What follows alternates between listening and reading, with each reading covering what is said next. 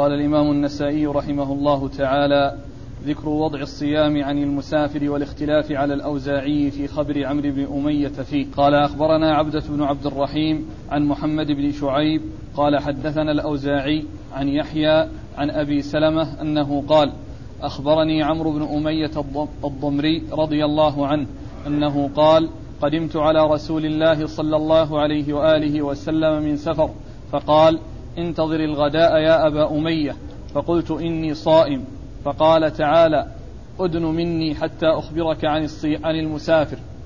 إن الله عز وجل وضع عنه الصيام ونصف الصلاة. بسم الله الرحمن الرحيم.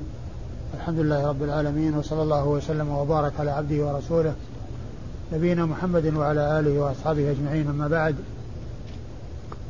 يقول النسائي رحمه الله باب وضع الصيام.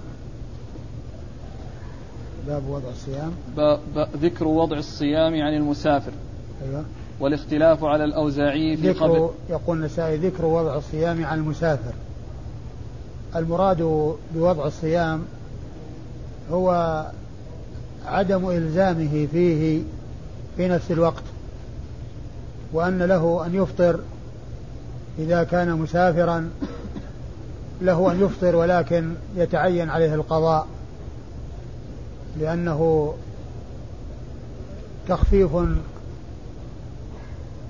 وترخيص له في الإفطار ولكنه يصوم كما قال الله عز وجل فعدة من أيام أخر.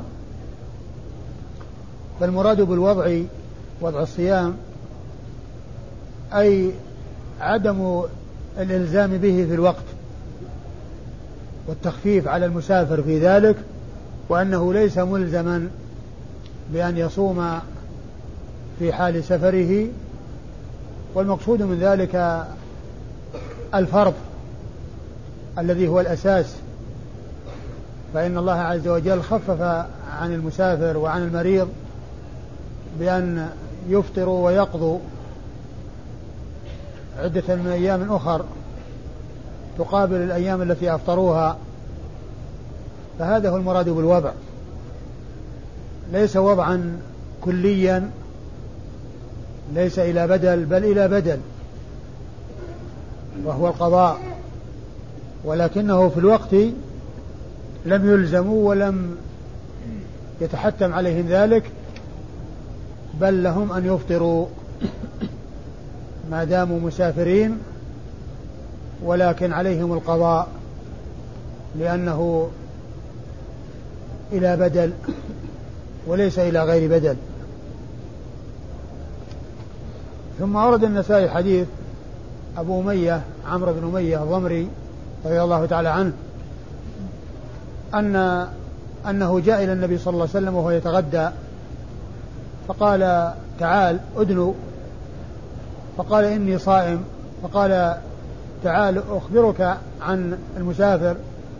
إن الله وضع عن المسافر الصوم والصلاة. إن الله عز وجل وضع عنه الصيام ونصف الصلاة. إن الله وضع عنه الصيام ونصف الصلاة. إن الله وضع عنه الصيام ونصف الصلاة. والمراد بالوضع كما عرفنا بالترجمة عدم الإلزام في الوقت. بل له أن يفطر ولكن عليه أن يقضي. وكذلك نصف الصلاة. وضعه الله عز وجل عن المسافر. وهو وضع إلى غير بدل. بالنسبة للصلاة نصف الصلاة اللي هي الرباعية إلى غير بدل لأنه ليس عليه شيء مقابل هذا الترك. بخلاف الصيام فإن عليه القضاء. فالصيام إلى بدل ونصف الصلاة وضعها إلى غير بدل. وضعها إلى غير بدل.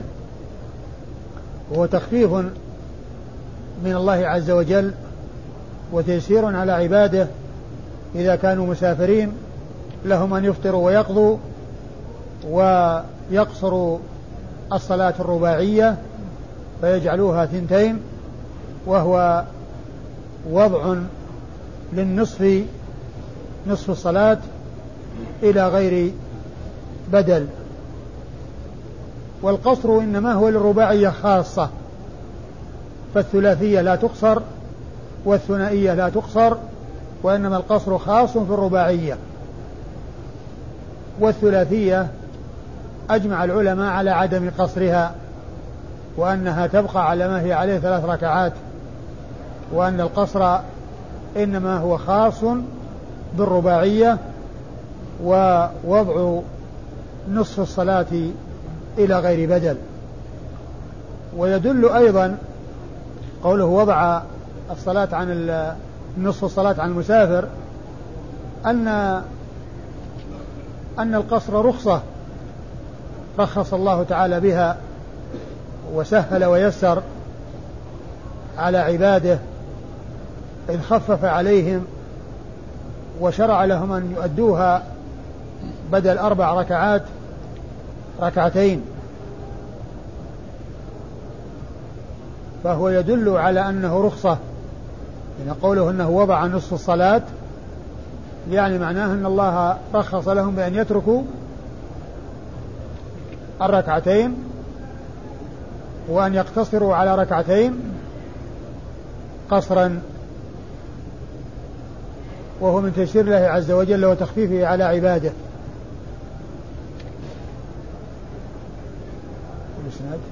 قال أخبرنا عبدة بن عبد الرحيم. أخبرنا عبدة بن عبد الرحيم المروزي وهو صدوق أخرج له البخاري في الأدب المفرد والنسائي. وهو صدوق أخرج حديثه البخاري في الأدب المفرد والنسائي. عن محمد بن شعيب. عن محمد بن شعيب وهو صدوق أخرج حديثه وأصحاب السنة الأربعة. عن الأوزاعي. عن الأوزاعي أبي عمرو عبد الرحمن بن عمرو الأوزاعي. ثقة فقيه.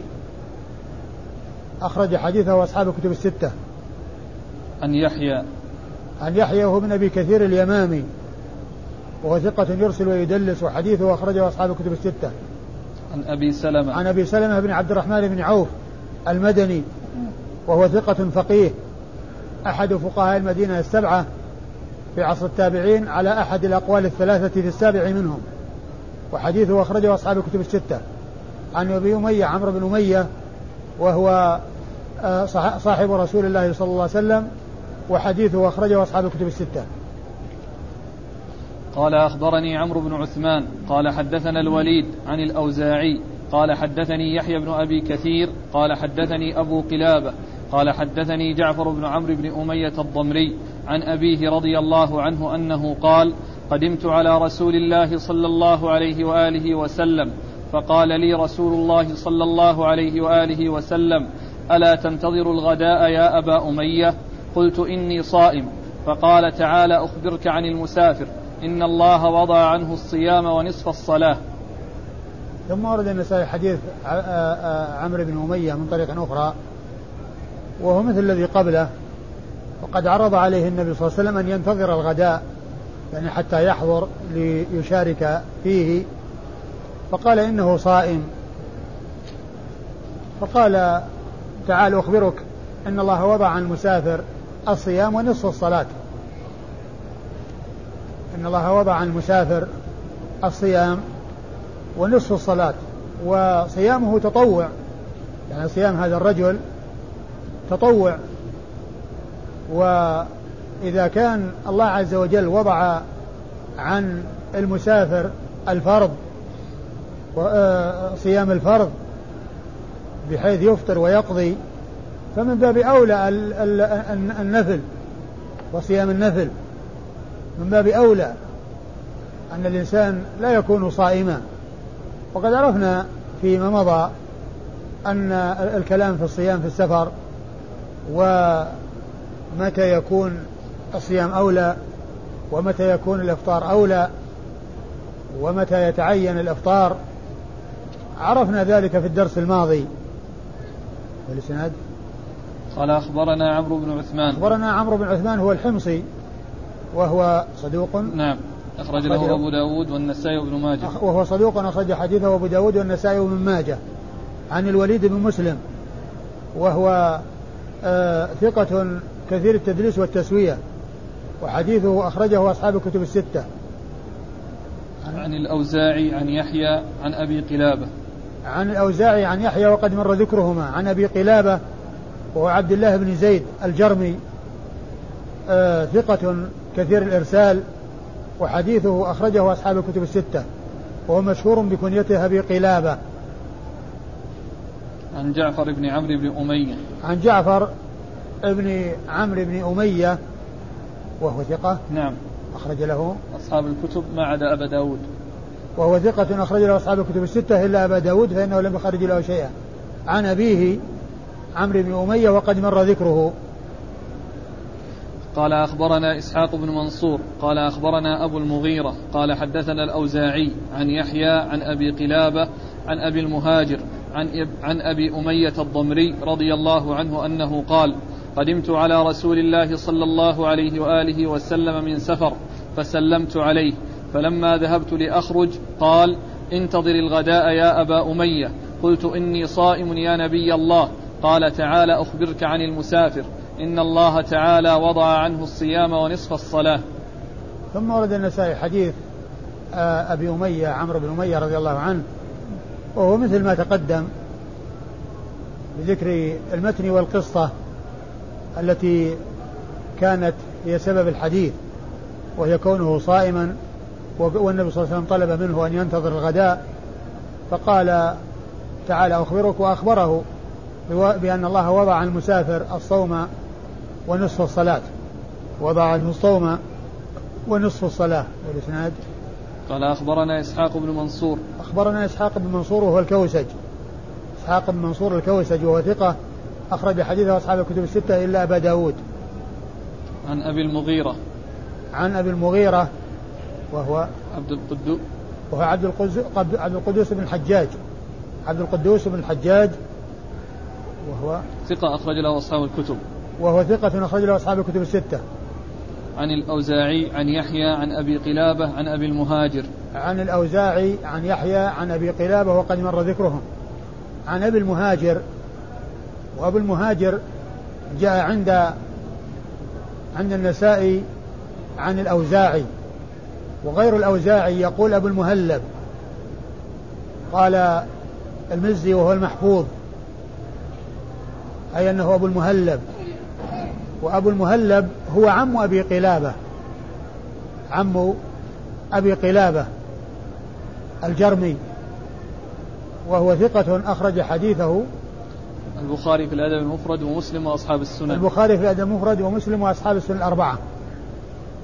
عن أبي أمية. عن أبي أمية وقد مر ذكره. قال أخبرنا أحمد بن سليمان قال حدثنا موسى بن مروان قال حدثنا محمد بن حرب عن الأوزاعي قال أخبرني يحيى قال حدثني أبو قلابة قال حدثني أبو المهاجر قال حدثني أبو أمية يعني الضمري رضي الله عنه أنه قدم على النبي صلى الله عليه وآله وسلم فذكر نحوه. ثم ورد الحديث من طريق أخرى وحال على متن التي قبلها وأن المتن نحو المتن السابق أي أنه يتفق معه بالمعنى مع الاختلاف في الألفاظ. وذكرت أن نحوه هذا معناها وهذا المراد بها بخلاف كلمة مثله فإنه يراد بها المساواة في اللفظ والمعنى. يعني أنه مثله في اللفظ والمعنى. وأما نحوه يعني نحوه في اللفظ وهو مثله في المعنى. الإسناد قال أخبرنا أحمد بن سليمان. أخبرنا أحمد بن سليمان هو الرهاوي وهو ثقة أخرج حديثه النسائي وحده. عن موسى بن مروان. عن موسى بن مروان وهو مقبول. أخرج حديثه. أبو داود والنسائي وابن ماجه. أخرج حديثه أبو داود والنسائي وابن ماجه. عن محمد بن حرب. عن محمد بن حرب وهو ثقة. أخرج له أصحاب الكتب الستة. عن الأوزاعي عن يحيى عن أبي قلابة عن أبي المهاجر عن أبي أمية. وقد مر ذكر هؤلاء جميعا. قال أخبرنا شعيب بن شعيب بن إسحاق. قال حدثنا عبد الوهاب. قال حدثنا شعيب. قال حدثني الأوزاعي. قال حدثني يحيى. قال حدثني أبو قلابة الجرمي. أن أبا أمية الضمري رضي الله عنه حدثهم. أنه قدم على رسول الله صلى الله عليه وآله وسلم من سفر فقال انتظر الغداء يا أبا أمية. قلت إني صائم. قال أدن أخبرك عن المسافر. إن الله وضع عنه الصيام ونصف الصلاة. ثم ورد النسائي حديث أبي أمية من طريق أخرى وهو مثل ما تقدم وإسناد الحديث يقول النسائي أخبرنا شعيب بن شعيب بن إسحاق وهو صدوق أخرج حديثه النسائي وحده. و وهو وشعيب بن شعيب بن إسحاق سمي باسم أبيه لأن أباه توفي وأمه حامل به فلما ولد سموه باسمه فهو شعيب بن شعيب ابن إسحاق. عن عبد الوهاب؟ نعم. عن عبد الوهاب وهو بن سعيد وهو صدوق أخرج له النسائي وابن ماجه. وهو صدوق أخرج حديثه النسائي وابن ماجه. عن شعيب وهو بن إسحاق الذي هو جد الذي هو أبو شعيب المتقدم وهو ثقة أخرج له أصحاب الكتب الستة إلا ابن ماجه. إلا الترمذي. وهو ثقة أخرج حديثه أصحاب الكتب الستة إلا الترمذي شعيب بن إسحاق. أيوه. عن الأوزاعي عن يحيى عن أبي قلابة عن أبي أمية. عن عن الأوزاعي عن يحيى عن أبي قلابة عن أبي أمية وقد مر ذكر هؤلاء الأربعة. قال ذكر اختلاف معاوية بن السلام, بن السلام وعلي بن المبارك في هذا الحديث. قال أخبرنا محمد بن عبيد الله بن إبراهيم الحراني قال حدثنا عثمان قال حدثنا معاوية عن يحيى بن أبي كثير عن أبي قلابة أن أبا أمية الضمري رضي الله عنه أخبره أنه أتى رسول الله صلى الله عليه وآله وسلم من سفر وهو صائم. فقال له رسول الله صلى الله عليه وآله وسلم ألا تنتظر الغداء؟ قال إني صائم. فقال رسول الله صلى الله عليه وآله وسلم تعال أخبرك عن الصيام. إن الله عز وجل وضع عن المسافر الصيام ونصف الصلاة. ثم ورد النسائي حديث أبي أمية من طريق أخرى وهو مثل ما تقدم في المتن. وأما إسناد الحديث فيقول النسائي أخبرنا محمد بن عبيد الله بن إبراهيم الحراني. أخبرنا محمد بن عبيد الله بن إبراهيم الحراني وهو صدوق. صدوق. وهو صدوق فيه لين أخرج له النسائي وحده. وهو صدوق فيه لين أخرج حديثه النسائي وحده. عن قال حدثنا عثمان. قال حدثنا عثمان وهو بن عبد الرحمن. عثمان بن عبد الرحمن ليش؟ الحراني. وهو عثمان بن عبد الرحمن الحراني وهو صدوق. أكثر الرواية عن الضعفاء والمجاهيل فضعف.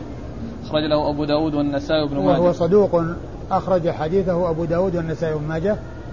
أبو داود والنسائي وابن نعم أخرج حديث أبو داود والنسائي وابن ماجه. نعم نعم. ولا نعم. أبو داود والنسائي وابن ماجه. نعم.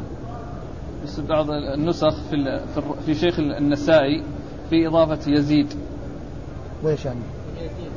محمد بن عبيد الله أي نعم. بن يزيد بن عبيد الله بن يزيد صح. وهو كذلك في الترجمة محمد بن عبيد الله بن يزيد بن إبراهيم. أي نعم. آه قال حدثنا معاوية. قال حدثنا معاوية هو بن سلام وهو ثقة أخرج حديثه أصحاب الكتب الستة. عن يحيى بن أبي كثير عن أبي قلابة عن أبي أمية. عن يحيى بن أبي كثير عن أبي قلابة عن أبي أمية وقد مر ذكرهم. قال أخبرنا محمد بن المثنى قال حدثنا عثمان بن عمر قال أخبرنا علي عن يحيى عن أبي قلابة عن رجل أن أبا أمية رضي الله عنه أخبره أنه أتى النبي صلى الله عليه وآله وسلم من سفر نحوه. ثم ورد النسائي حديث أبي أمية من طريق أخرى وفيه آه وفيه أنه قال نحوه أي نحو المتن المتقدم أي نحو المتن المتقدم. والإسناد؟ قال أخبرنا محمد بن المثنى. يقول النسائي أخبرنا محمد بن المثنى وهو العنزي الملقب الزمن وكنيته أبو موسى البصري ثقة أخرج له أصحاب الكتب الستة بل هو شيخ لأصحاب الكتب الستة. عن عثمان بن عمر. عن عثمان بن عمر وهو ثقة أخرج له أصحاب الكتب الستة. عن علي. عن علي بن المبارك. وهو ثقة أخرج له أصحاب الكتب الستة. عن يحيى عن أبي قلابة عن رجل. عن يحيى عن أبي قلابة عن رجل ويحيى وأبو قلابة مر ذكرهم. والرجل يعني هنا مبهم ويحتمل أن يكون الذي تقدم الذي هو ابنه الذي جعفر. جعفر بن عمرو بن أمية. بن عمرو جعفر بن عمرو بن أمية. نعم. عن أبي أمية. عن أبي أمية وقد مر ذكره. قال أخبرنا عمر بن محمد بن الحسن بن التل. قال حدثنا أبي. قال حدثنا سفيان الثوري عن أيوب عن أبي قلابة عن أنس رضي الله عنه عن النبي صلى الله عليه وآله وسلم أنه قال إن الله وضع عن المسافر نصف الصلاة والصوم وعن الحبلى والمرضع. ثم أورد النسائي حديث أنس بن مالك القشيري الكعبي صاحب رسول الله صلى الله عليه وسلم. إن الله وضع عن المسافر الصوم ونصف الصلاة وعن الحامل والمرضع وعن الحامل والمرضع. آه المتن هو مثل الذي قبله فيما يتعلق بوضع الصيام ونصف الصلاة. وفيه إضافة وضع الصيام عن الحبلى والمرضع. وقد عرفنا فيما مضى أن وضع الصيام عن المسافر هو إلى بدل وكذلك الوضع عن الحبلى والمرضع هو إلى بدل. يعني معناه أنهما تقضيان. يعني تفطران للحاجة أو لحاجتهما إلى الإفطار إما من أجل الخوف على أنفسهما أو على ولديهما وعليهما القضاء. فوضع الصيام عن الحبلى وعن المساء وعن المرضع هو إلى بدل كما أن وضع الصيام عن المسافر إلى بدل وكذلك وضع الصيام عن الحائض وعدم عدم صيامها هو إلى بدل. فكذلك المرضع والحامل صيامهما إلى بدل. الإسناد؟ قال أخبرنا عمر بن محمد بن الحسن بن التل. أخبرنا عمر بن محمد بن الحسن آه ابن التل وهو صدوق ربما وهم. صدوق ربما وهم أخرج له البخاري والنسائي. وهو صدوق ربما وهم أخرج له البخاري والنسائي. عن أبيه عن أبيه محمد؟ نعم محمد بن الحسن محمد بن الحسن بن التل نعم. وهو صدوق فيه لين وهو صدوق وهو صدوق فيه لين أخرج حديثه النسائي البخاري والنسائي وابن ماجه. البخاري والنسائي وابن ماجه. عن سفيان الثوري. عن سفيان الثوري سفيان بن سعيد بن مسروق. الثوري ثقة فقيه. حجة. وصف بأنه أمير المؤمنين في الحديث. وحديثه أخرجه أصحاب الكتب الستة. عن عن أيوب. عن أيوب بن أبي تميمة السختياني وهو ثقة أخرج حديثه أصحاب الكتب الستة. عن أبي قلابة عن أنس. عن أبي قلابة وقد مر ذكره عبد الله بن زيد الجرمي وأنس هو أنس بن مالك القشيري الكعبي صاحب رسول الله صلى الله عليه وسلم وحديثه أخرجه النسائي بن ماجه. أخرج له أصحاب السنة الأربعة. وحديثه أخرج له أصحاب السنة الأربعة. وحديثه أخرجه أصحاب السنة الأربعة. قال أخبرنا محمد بن حاتم قال حدثنا حبان قال أنبانا عبد الله عن, عن ابن عيينة عن أيوب عن شيخ من قشير عن عمه حدثنا ثم ألفيناه في إبل له فقال له أبو قلابة حدث.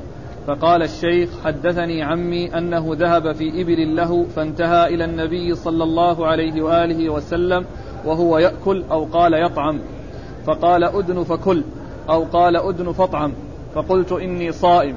فقال إن الله عز وجل وضع عن المسافر شطر الصلاة والصيام وعن الحامل وعن الحامل والمرضع.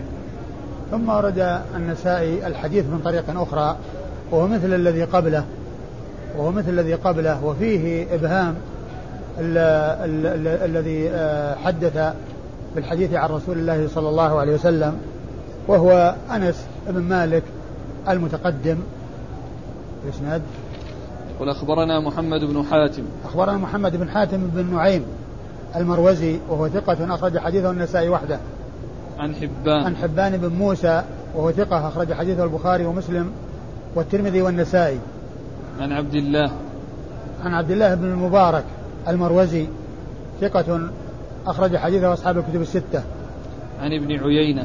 عن ابن عيينة سفيان بن عيينة وهو ثقة أخرج له أصحاب الكتب الستة. عن أيوب عن شيخ من قشير. عن أيوب آه، وهو استختياني وقد مر ذكره. عن شيخ من قشير آه، قيل إنه أنس بن مالك. وقد ذكره ابن حجر في آخر في المبهمات. أيوب عن شيخ من قشير قال هو أنس بن مالك. عن شيخ من قشير قال هو أنس بن مالك. لكن هنا هذا الشيخ يروي عن عمه. هذا الشيخ يروي عن عمه. والذي آه، سبق أن مر في الحديث والذي كان يعني يروي الحديث عن الرسول صلى الله عليه وسلم وأنس بن مالك يقول إن الله وضع عن المسافر الصوم ونصف الصلاة وعن الحبلى والمرضع آه، هناك مسمى وهنا غير مسمى. وقال الحافظ بن حجر في المبهمات في آخر الكتاب في آخر التقريب أنه أنس بن مالك يعني المتقدم أنس بن مالك الكعبي القشيري المتقدم. لكنه يروي عن عمه. وقد جاء في بعض الطرق وستأتي أنه أن ذلك الشيخ يروي عن قريب له هو أنس بن مالك. يروي عن قريب له هو أنس بن مالك. وقد روى عن أنس بن مالك من أقربائه شخص اسمه عبد الله بن سوادة. عبد الله بن سوادة القشيري. عبد الله بن سوادة القشيري. لكن ليس في ترجمته أنه روى عنه أيوب ولا أبي قلابة وإنما روى عنه غير هؤلاء. فلا أدري آه ما هي الحقيقة يعني في هذا يعني بالنسبة لل يعني لهذا الذي يروي عنه أيوب. وكما قلت في التقريب يقول إنه آه، أنس بن مالك مع أنه في الإسناد الذي سيأتي أن الذي حدث أيوب وحدث أبا قلابة شخص يروي عن عمه أو قريبه. وقد عبر عنه بالعبارة بالحديث الذي سيأتي أنه قريبه. وفي هذا الذي معنا أنه عمه. ولا يبعد أن يكون يعني أنه من أقربائه وأنه يقال له عمه وإن لم يكن عمه أخا أباه ولكن لكونه من أقربائه. وقد يقال ويقال للكبير عم وإن كان ليس من أقربائه لكن الحديث فيه ذكر أنه عمه وفيه أنه قريبه فيكون على هذا القرب يمكن أن يكون وإن لم يكن أخا أبيه ويكون عمه وإن لم يكن أخا أبيه. أيوه. بالنسبة للضمائر الآن أين تعود؟ اللي هي؟ هنا يقول عن أيوب عن شيخ من قشير عن عمه. يعني عن, شيخ عن شيخ من قشير عن عمه أي عم الشيخ. طيب. عم الشيخ الذي من قشير. طيب يقول حدثنا ثم ألفيناه. يعني حدثنا الذي هو الشيخ. ثم ألفيناه يعني لقيناه. الشيخ أم عمه؟ لا الشيخ. لقينا الشيخ. يعني نعم. ثم ألفيناه لأنه في قال حدثني عمي. ف... ثم ألفيناه في إبل الله. أيوة. فقال له أبو قلابة حدث. أيوة. فقال الشيخ حدثني عمي. أي نعم. هو هذا. قول أبي قول أبي قلابة حدثه. نعم. يطلب من كأنه يحدث أيوب. يحدث أيوب. لأنه أيوب وأبو قلابة مع بعض. يعني يقول لهذا الشيخ. حدث نعم. حدث أيوب. أي نعم. حدث أيوب. لكن سيأتي في الحديث في الإسناد الذي سيأتي أن أن أن أيوب أن أبا قلابة قال لأيوب ألا أدلك؟ ألا أدلك هل لك في صاحب الحديث؟ أين ألا أدلك على صاحب الحديث. فذهب إليه نعم. فحدثه وكأنه آه، يشعر بأن بأن أبا قلابة, أبا قلابة هو الذي يحدث. يعني في الإسناد الثاني. أي نعم. طيب أحسن الله عليك بالنسبة للحامل والمرضع فيما إذا خافتا على أنفسهما أو على ولديهما. بس بعض. العلماء فرق أنهما إذا خافتا على ولديهما على أنفسهما يفطران ويقضيان وليس عليهما يعني آه، آه، صدقة يعني لا يتصدقان بشيء. وأما إذا يعني آه، يعني خافتا على أنفسهما فهما من القضاء يتصدقان. لأن الخوف ليس على أنفسهما. لكن ما أدري إيش مستند يعني هذا التفريق. لكن الحديث يعني الحامل والمرضع عندما تفطر وهي مأذون لها في الإفطار هي مثل الحائض ومثل المسافر ومثل المريض. يعني يفطرون إلى بدل يفطرون إلى بدل الذي هو الصيام. قال أخبرنا أبو بكر بن علي قال حدثنا سريج قال حدثنا إسماعيل بن علي عن أيوب قال حدثني قال حدثني أبو قلابة هذا الحديث ثم قال هل لك في صاحب الحديث فدلني عليه فلقيته فقال حدثني قريب لي يقال له أنس بن مالك رضي الله عنه قال أتيت رسول الله صلى الله عليه وآله وسلم في إبل كانت لي أخذت فوافقته وهو يأكل فدعاني إلى طعامه. فقلت إني صائم. فقال ادن أخبرك عن ذلك. إن الله وضع عن المسافر الصوم وشطر الصلاة. ثم ورد النسائي الحديث من طريق أخرى وفيه الاقتصار على الوضع إنما هو للصوم ولشطر الصلاة وليس فيه ذكر الحامل والمرضع. والإسناد؟ قال أخبرنا أبو بكر بن علي. أخبرنا أبو بكر بن علي وهو أحمد أحمد بن علي. وهو ثقة أخرج له النسائي. وهو ثقة أخرج حديثه النسائي وحده. عن سريج. عن سريج بن يونس وهو ثقة أخرج له البخاري ومسلم والنسائي. البخاري ومسلم والنسائي. عن إسماعيل بن علية. عن إسماعيل بن علية وإسماعيل بن إبراهيم بن مقسم المشهور بابن علية وعلية أمه وهو منسوب وهو مشهور بالنسبة إليها و وحديثه أخرجه أصحاب الكتب الستة. عن أيوب عن أبي قلابة. عن أيوب عن أبي قلابة وقد مر ذكرهما. عن ق... أي نعم.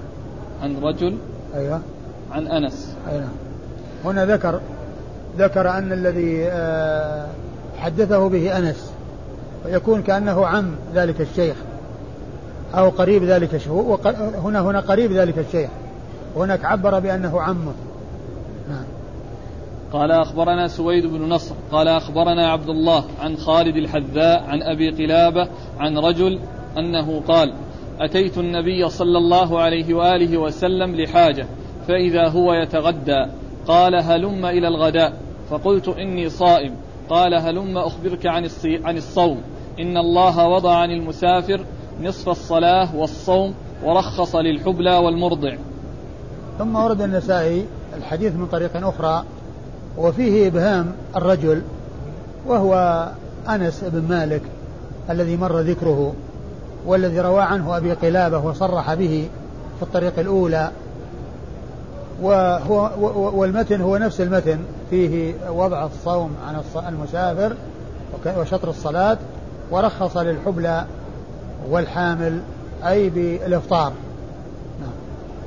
قال أخبرنا سويد بن نصر. سويد بن نصر المروزي وهو ثقة أخرج حديثه الترمذي والنسائي. عن عبد الله عن عبد الله بن المبارك المروزي وقد مر ذكره. عن خالد الحذاء. عن خالد الحذاء وهو خالد بن مهران الحذاء وهو ثقة أخرج له أصحاب الكتب الستة. والحذاء لقب له اشتهر به والمتبادر إلى الذهن أن الحذاء يراد به من يصنع الأحذية أو يبيعها. من يبيعها أو يصنعها. وهو ليس كذلك. لا هذا ولا هذا. قالوا إنما كان يجالس الحذائين. يأتي عند الحذائين فنسب إليهم فقيل له الحذاء. وقيل إنه نسبة إلى نسبة إلى الحذاء لأنه كان يقول للحذاء الذي يصنع النعال وأحذو على كذا. يعني يعطيه مقاس ويقول احذو على كذا يعني آه، اعمل عليه أو قس عليه أو ابني عليه فقيل له الحذ لذلك. وهي نسبة إلى غير ما يتبادر إلى الذهن. نسبة إلى غير ما يتبادر إلى الذهن. لأن المتبادر إلى الذهن هو أن الحذ الذي يبيع الأحذية أو يبيعه أو يصنعها. وأما كونه يجالس الحذائين أو يقول احذو على كذا فهذه فهذا ما لا يتبادر إلى الذهن أن ينسب ويقال له الحذاء. وحديثه أخرجه أصحاب الكتب الستة. خالد بن مهران الحذاء أخرج حديثه أصحاب الكتب الستة. عن أبي قلابة عن رجل. عن أبي قلابة وقد مر ذكره عن رجل والرجل هذا هو الذي جاء إلى الرسول صلى الله عليه وسلم فيكون هو أنس بن مالك المتقدم. قال أخبرنا سويد بن نصر قال أخبرنا عبد الله عن خالد الحذاء عن أبي العلاء بن الشخير عن رجل نحوه. ثم ورد الحديث من طريق أخرى وقال نحوه عن رجل نحوه والرجل هو المتقدم أنس بن مالك والإسناد أخبرنا سويد بن نصر عن عبد الله عن سويد بن نصر عن عبد الله عن خالد الحذا وقد مر ذكر هؤلاء الثلاثة في الإسناد الذي قبل هذا عن أبي العلاء بن الشخير. عن أبي العلاء بن الشخير وهو عبد الله عبد الله بن ويزيد بن وهو يزيد بن عبد الله وهو يزيد بن عبد الله.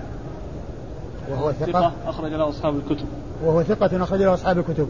عن رجل. عن رجل آه وهو المتقدم. قال نحوه أي نحو الحديث المتقدم في الإسناد الذي قبل هذا. والله تعالى أعلم وصلى الله وسلم وبارك على عبده ورسوله نبينا محمد وعلى آله وأصحابه أجمعين. وننبه على آه رجل مر في الدرس الماضي وهو محمد بن كثير الذي يروي عنه إبراهيم بن يعقوب الجوزجاني آه، ويروي عن الأوزاعي وقلنا إنه محمد بن كثير العبدي وليس كذلك بل هو محمد بن كثير الثقفي وهو صدوق كثير الغلط وحديثه أخرجه أبو داود والترمذي والنسائي. أو أبو داود والنسائي بن ماجه؟ لا كما قلت يا شيخ. أبو داود, أبو داود؟ والترمذي و255 2255 آه محمد بن كثير هو الثقفي. ها؟ داود والترمذي والنسائي. فيفهم من ذلك لا ليس العبد خطأ الثقفي لا لا ما هي بالقضية يعني كله يصير صحيح. لا اللفظ الصحيح بس. لا اللفظ المحال عليه هو الموجود المتقدم. لكن هذا الذي لم يذكر ليس مطابقا له في اللفظ والمعنى بل هو بل هو متفق معه في المعنى ومختلف معه في اللفظ. ولهذا قيل نحوه. ما قيل مثله. لو قيل مثله يكون اللفظ والمعنى متفق معه باللفظ والمعنى.